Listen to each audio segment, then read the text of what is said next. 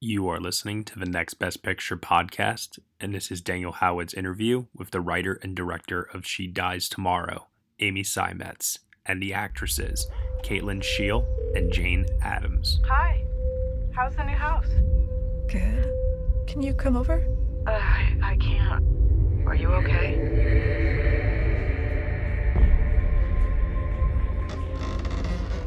I am going to die tomorrow.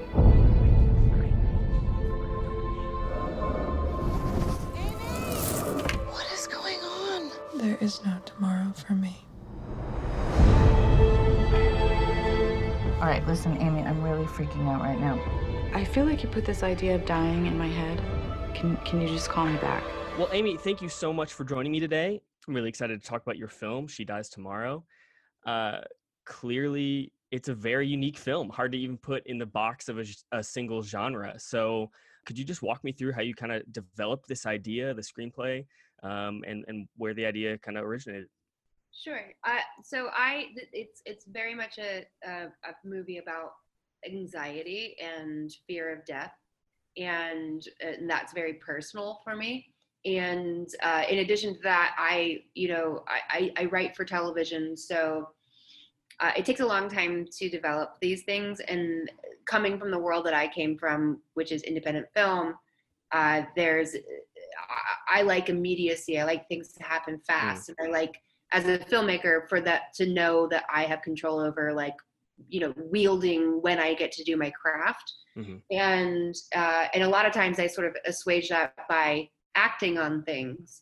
And um, and I'm very lucky that I get that opportunity as well. Uh, but but sometimes I'm on sets and and and in, and then um, and I'm acting and I really enjoy it but I also am like oh I really want to get my hands on the camera I really want to like I want to be in control. Mhm, right, right. and so I just sort of hit a point where like, you know, some of these shows were taking too long to develop that I was like, I have to start shooting, some- shoot something now. And I'm dealing with this anxiety that was like personal outside of uh, Mhm. cinema and was like, it's going to be about that. And luck, luckily enough, the people that um, share the same sort of um, zest for, for spontaneity and, and also um, independent filmmaking are some of my best friends. Uh, Jay Keitel, who's my cinematographer, and Kate Lyn Sheil and and Jane.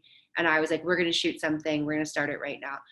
And and I I, I mean, with all of my work, I really enjoy playing around with genre and playing around with some of the tropes or some of the I say tropes, and I feel like there's a bad connotation to the word tropes. Hmm.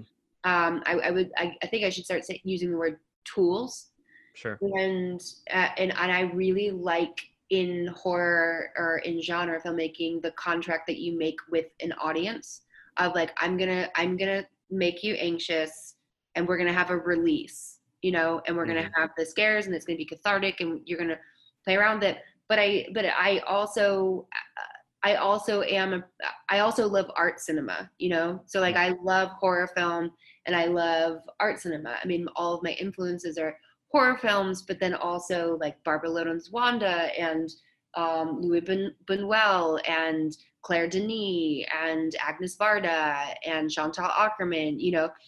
So, uh, and they also, but all those filmmakers, Chantal Akerman and and uh, and and Agnes Varda and and Claire Denis also play around with with you know uh, uh, say tools of genre filmmaking in certain aspects, which is why I'm so attracted to their work and why I'm attracted to like say like Josephine Decker's work uh, in, in Yeah. addition. Um, and so some of the tools that I really wanted to play around with were were specifically you know the sound design that I love so much in in genre filmmaking and how weird it can get, you know, and how uh, sort of uh, let's see, it just really pushes pushes the the audience into these other sonic atmospheres that like you can't really get away with in sort of classic drama Sure. you know? Um but at the same time you know i don't uh, you know I, I i do and i don't consider it a horror film. Um and i do and i don't but that's okay with me. but Sure, I, yeah. I do and I don't, but I but I do think it, it I was trying to get to something that all horror films were that always get to, which is talking about death and fear of death. Mhm. And whether you whether you put a, a, a monster to that or a ghost or whatever, it's still toying with these ideas. And I thought, what if you, you know, do something like uh I guess seventh seal, you know, uh, Mhm. style where it's just like it's just death itself as opposed to a monster Yeah. um so that's that's sort of the impetus of everything Yeah, absolutely. And and did so did it start more the project did it start more from this idea of wanting to play around with some of these influences like you were talking about with sound design more than uh more than the the idea of the film itself, the the the, the quote unquote monster of of anxieties in a sense? Yeah i mean i mean it's it's hard to it's hard to ever i mean i'm talking retrospectively so Sure. um it's hard to sort of see where they all gelled together you know Yeah. um because all of us and i and i want to give everyone that worked on the film credit you know including including my cinematographer and all the actors but um but yeah i mean that's the thing is like we we started exploring and we started exploring visually this this feeling that i couldn't put into words. Um and at first at, at first jay keitel and i were were shooting this and i was editing it myself. Hmm. and i i want to give kate brokaw a shout out because she's she's my edit my editor. I- i'm terrible at media managing and i'm also left to my own devices. I'll re-edit things like over and over and over Right. board. So i edited the earlier stuff just to get like a visual language for it about Yeah. what the feeling was and she took it over um once i realized it, it was like it was a feature Yeah. and and she took it over and was magnificent with it and and she also you have to give her credit for like also um sort of giving like understanding the tone and understanding my sense of humor and understanding the horror at which i was like trying to like explain that she just intuitively understood it and so it was it was such a collaboration with all of these people that it it it, it became more than just my anxiety it Yeah. became everyone's you know everyone sort of like taking it and like and and helping me find that vision Yeah, absolutely. The the visuals of the of each moment where the characters kind of witness their you know their their future um, are are beautiful and haunting. What was the inspiration for the look of those sequences, and how did you go about crafting those? Uh, well, so Jay and I have known each other for 17 years, and we, when I when I approached him about doing this with me, it was all about like, let's like let's push everything, like let's push everything just to make something so like just sense like the senses just sort of like, you know, overload in a way. And the same the same conversation I had with my sound designer, um, Mary Ellen Porto, who had worked with both of them on my second season on on the girlfriend experience. And she's just so wonderful as well and like is excited that she gets to push things so far. And if you work in um in in tv or in film there's always a question of like is this too far? Are people is this going to alienate people? Mhm. but when you have the luxury of working with somebody that's self-financing their movie the answer is no there is there's no there are no limits. Mhm, mhm, right. and so we jay and i were like is this too trippy? And we would experiment with sort of the ways that it looked and it really was an experimentation like there's a lot of times that we a lot of days that he and i experimented just in my garage just me and him Hmm. coming up with some of the visuals that are like kind of cut in Yeah. and and figuring out exactly how that looked and a lot of the early days of that stuff was like we don't know uh exactly what we're going to get but then we we with those experimentations with lenses and then all this other visual stuff that i was doing um with like plexiglass and like throwing things on this piece of plexiglass and filming them with these macro Yeah. lenses we were able to come up with sort of textures and know how to like control it and knew Yeah. what worked and that came with the, the same thing as like the visuals and the lights and and then just i mean and that's from our experimentation but it was trying to get to something i was trying to describe to jay as to like what I would think a near death experience would feel like, Mhm. which would not just be horror or fear, that it was everything all at once, which would be like elation and like sadness Mhm. and and like you know uh, confusion in all of these things and so it was like it's like being what we came up with was sort of like the blind like the blinding of the experience like the like light wise the blinding of the experience and then sonically the sort of overwhelming you know uh I guess uh, vibration of what you're experiencing Mm. and probably the flood of thoughts and it's just like so much to handle that that's sort of where we came visually but also sonically with with where we were going That's awesome, and I, I definitely all of those emotions that you that you listed I- I absolutely come across the strange blend of sadness and elation. Uh, I think that works really well. One more question for you, um, just in this in this weird season, uh, quarantine season, what's what's been keeping you uh, entertained or inspired? Uh, movies, books, TV, whatever. What what are you kind of what have you been consuming recently? there's some embarrassing stuff daniel Perfect. That's the best. Um, I definitely this is early okay early quarantine I definitely like blew through Love is Blind and Oh yeah, and um I mean there's so many people crying and saying I love you like so it's terrible and just so I- great to watch. couldn't stop and I was like how do you like why are they crying like and like you know and what they they really love this person and like look I am somebody that like loves to love but like oh my god and then and then um and then and then I of course had to watch Too Hot to Handle because I didn't have enough reality show in my life. And then eventually, I, I've said this in interviews, and maybe sorry, it's old hat. I don't have anything new for you. It's just fact. And then I was just like, ugh, I still feel so like icky because I was trying to take my mind off of it. Mhm. And I ended up watching Afterlife by Ricky Gervais, Um, okay. and I think it's brilliant.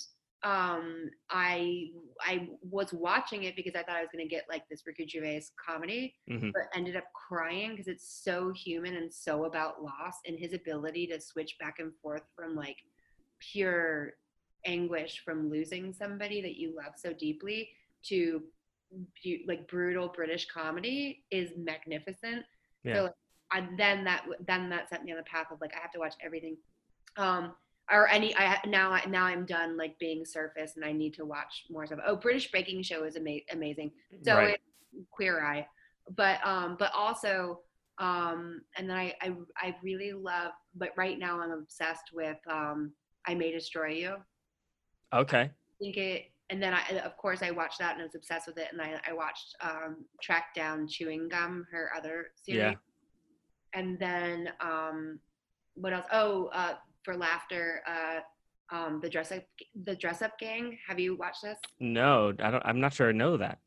Tim and Eric produced it. It was on TV TBS. Okay. Hilarious.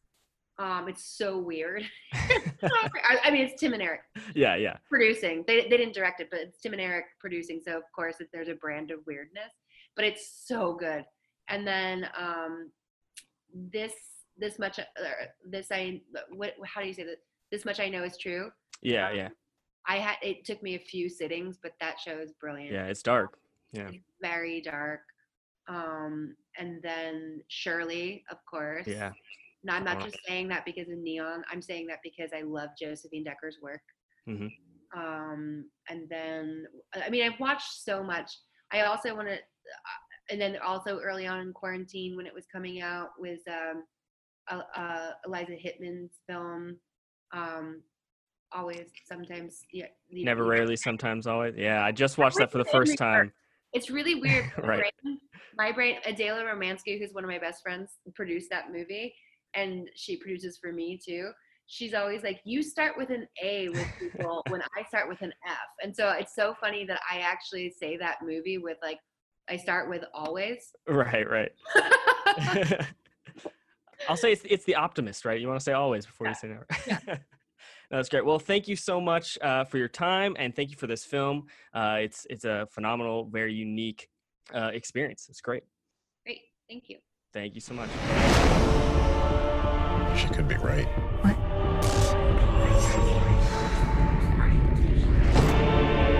You're worried about catching something? This is how it ends. Something really bad is gonna happen. I'm ready, I'm ready. She did this, did this, did this. And I'm not ready. Kate and Jane, thank you so much for joining me, and thanks for uh, for your performances in this this very unique and excellent movie. I'd just love to know first and foremost how you how you got to the project and what your first impressions uh, of the script were when you first received it. Kate, we could start with you. Sure. Um, Amy and Jane and I have uh, known one another for a long time since um, we worked together in 2008. Um, and we are uh, friends and uh, have collaborated on a number of projects since then. So uh, when Amy came to me with the idea for the movie, and she also said that Jane was going to be involved, it was, uh, yeah, I, I, I, there was no question. I was just so Hmm. happy that she had asked me to be part of it. Yeah, I, yeah, I, I I love working with Amy and Kate, and like Kate was saying, we met in 2008. Kate and I were shooting a film with Joe Swanberg in my apartment in the East Village at the time, 66 Avenue A, and uh, uh, so yeah, when Amy this this time it happened, I knew she was sending me little bits of things she was writing, and then you know we were vaguely talking about doing something, and then the Malibu fires happened and I had to mm. drive downtown and stay at a hotel downtown. So I ended up closer to Eagle Rock. And so Amy called and said, Hey, just come over since you're already over. Come over and I'll have Kate and Jay will just shoot us and I mean, shoot you guys with some dialogue I've written. And I just was so happy. It was like, Oh, of course. You know, because Kate and I were talking earlier about it's kind of like uh, you know, if somebody invites me to a party or invites me over to shoot a film, even if we don't know where it's going or what the film is going to be, I would rather shoot the film. And, and so, Jane, you said uh, Amy was kind of sending you bits and pieces as she was developing uh, the script. What what were your impressions of where she was taking this story? Uh, you know, like I said, it's very unique, right? Yeah, I mean, I feel like when when when when she eventually latched onto the like mind virus idea, I thought Mhm. that's amazing. And uh, you know, but we had already shot the scene in the um, you know, where Kate's wearing that great sequin dress lying on the floor. Mhm. Uh, when we shot that scene, I we did not know it was going to become about a mind virus. Wow. Yeah, the seed of the idea um, in its very nascent stages was uh, just a woman who um, is absolutely certain that she's going to die the next day. And Amy never wanted it to be, um, you know, she never wanted to show a scene of uh, that woman getting a particular diagnosis, and she didn't want it to be a situation where um, the the woman had any sort of agency in her own um, impending death. So all of that was kind of baked into the original seed of the idea. Um, but yeah, I was very excited when Amy latched on to the idea of it um, being a mind virus, and I was very excited uh, when I found out that Jane was going to, um, you know, be infected by this idea that she too was going to uh, die the following day, and um, that the movie was sort of going to extrapolate from there. I, Yeah. I thought it was very uh, brilliant, and I was very happy that that was the direction that Amy decided to go in. Yeah. And and Kate, as you started to play this character who who knows she's going to die tomorrow, how did you prepare to play Amy as she's coming to terms with with her death? Yeah, sure. I feel like um, Amy uh, Seimetz um, decided very early on that um, what this character's arc was going to be was that she was uh, sort of struggling to um, uh, uh, feel um, the enormity of um, that she's sort of paralyzed by how uh, momentous it is that she like she tries to um, cry and have a, a breakdown and she can't quite get there. And she tries to be really moved by a piece of music and that doesn't work either. Um, and so uh, I don't. I mean, I I can certainly relate to the feeling of um, being somewhat paralyzed by anxiety, um, Mm. and I can definitely relate to the feeling of um, you know wanting to have a cathartic experience, but not, not quite being able to to to rise to the occasion. Mm. So yeah, I mean, also I would say Amy just um, she writes with a great deal of specificity. So she kind, I don't know, she tells me what to do and I do it. sure, sure. Uh, yeah, and and Jane, we we see your character both before and after uh, she knows her fate. So, um, how how did you sort of approach that that character shift and the moment where you kind of uh, become infected with this mind virus? I think I just, like Kate said, I really just let Amy kind of boss me around a bit. sure. um, and you know, to keep track of the levels, you know. Um, yeah, I mean that's Amy's direction. And so, what it, what is it like working with Amy? Obviously, you've you've all worked together before. Uh, tell me what it's like working with her, both uh, as a, as a writer of the project and director. Well, what Kate and I've heard each other talk about a lot is that you know it's nice working with Amy also because she's an actress, so she knows what we're Hmm. doing. So she kind of like lets you, you know, when I say she bossed me around, what I mean is like she can tell me what to do, and then but she also knows how to let me do it. Right. um she, you know she doesn't interfere or you know she's not in her own way in my way kind of thing she she Mm. lets me know what she would like and then she trusts me to come come up with that you know Yeah. Yeah. Yeah. Uh, sorry. Go ahead. oh no, I just, I, I agree. Yeah. Um, uh, was there was there a particular moment for either of you that was um, especially difficult, whether emotionally or, or finding the right tone for for the for the performance? Anything particularly challenging? uh just finding the right pajamas that was that was a real challenge. yeah amy has a brilliant assistant named alex who who took care of that um i mean i knew what i wanted the pajamas to be because i have a similar pair um i need to go get that brand name but That's awesome. Uh, Kate, any anything for you that's particularly challenging, maybe? Yeah, I mean, I feel like, I mean, it's all challenging to a certain, Sure. Especially for someone that you care so much about. Like, you just really don't want to mess up their movie. So, Right. yeah i mean i thought kate handled really well uh balancing a leaf blower on the on it the side of a canyon in amy's backyard i thought that was really impressive in an evening gown Right. blower stuff was um, fun. It's fun to operate a leaf blower. That's great. Uh, well, Kate, you talked about um, how you can definitely identify with the character you played, struggling with uh, anxiety, longing for, uh, you know, ca- cathartic experiences. Um, uh, eh, what? How about the the acceptance also that that, that the character plays? What, what? What? Could you go a little further with the idea of how you related to your character? Sure. Um, you mean the acceptance towards toward the end of the movie? Yeah, yeah. Um, yeah, that scene was difficult to shoot. Um, yeah, that that certainly is more of a stretch for me in terms of like I, I personally am not there yet and would definitely um, Hmm. struggle to get there. So um, yeah, it is kind of uh, um, you do some sort of mental emotional gymnastics to try your best to um, understand what that feeling be like.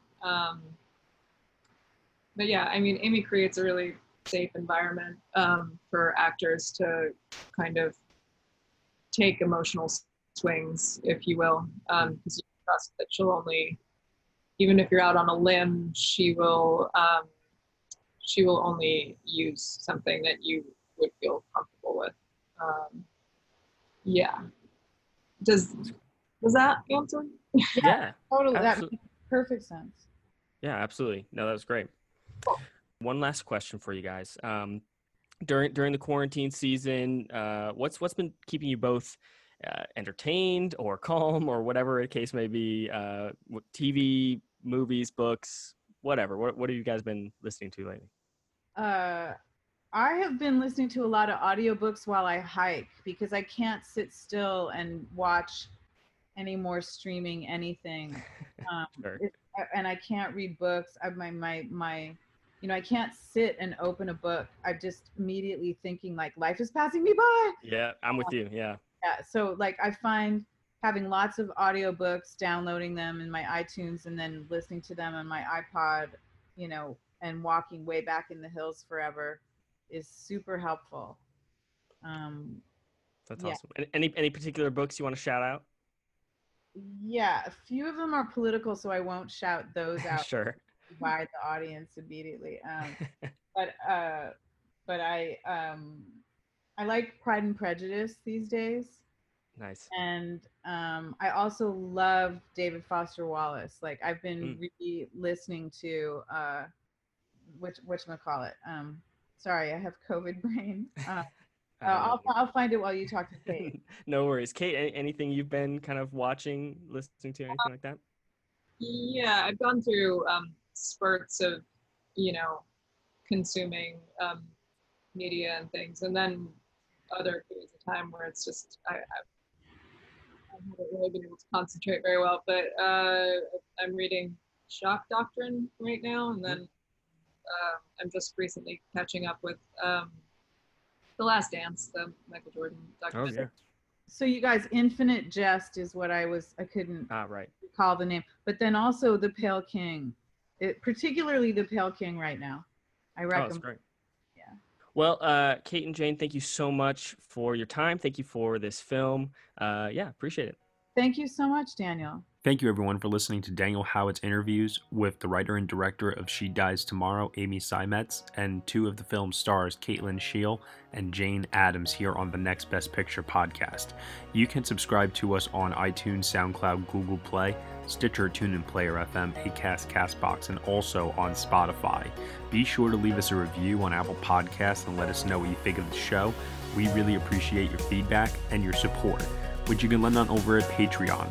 For $1 minimum a month, you will get some exclusive podcast content from us. Thank you so much for listening as always, and we shall see you all next time.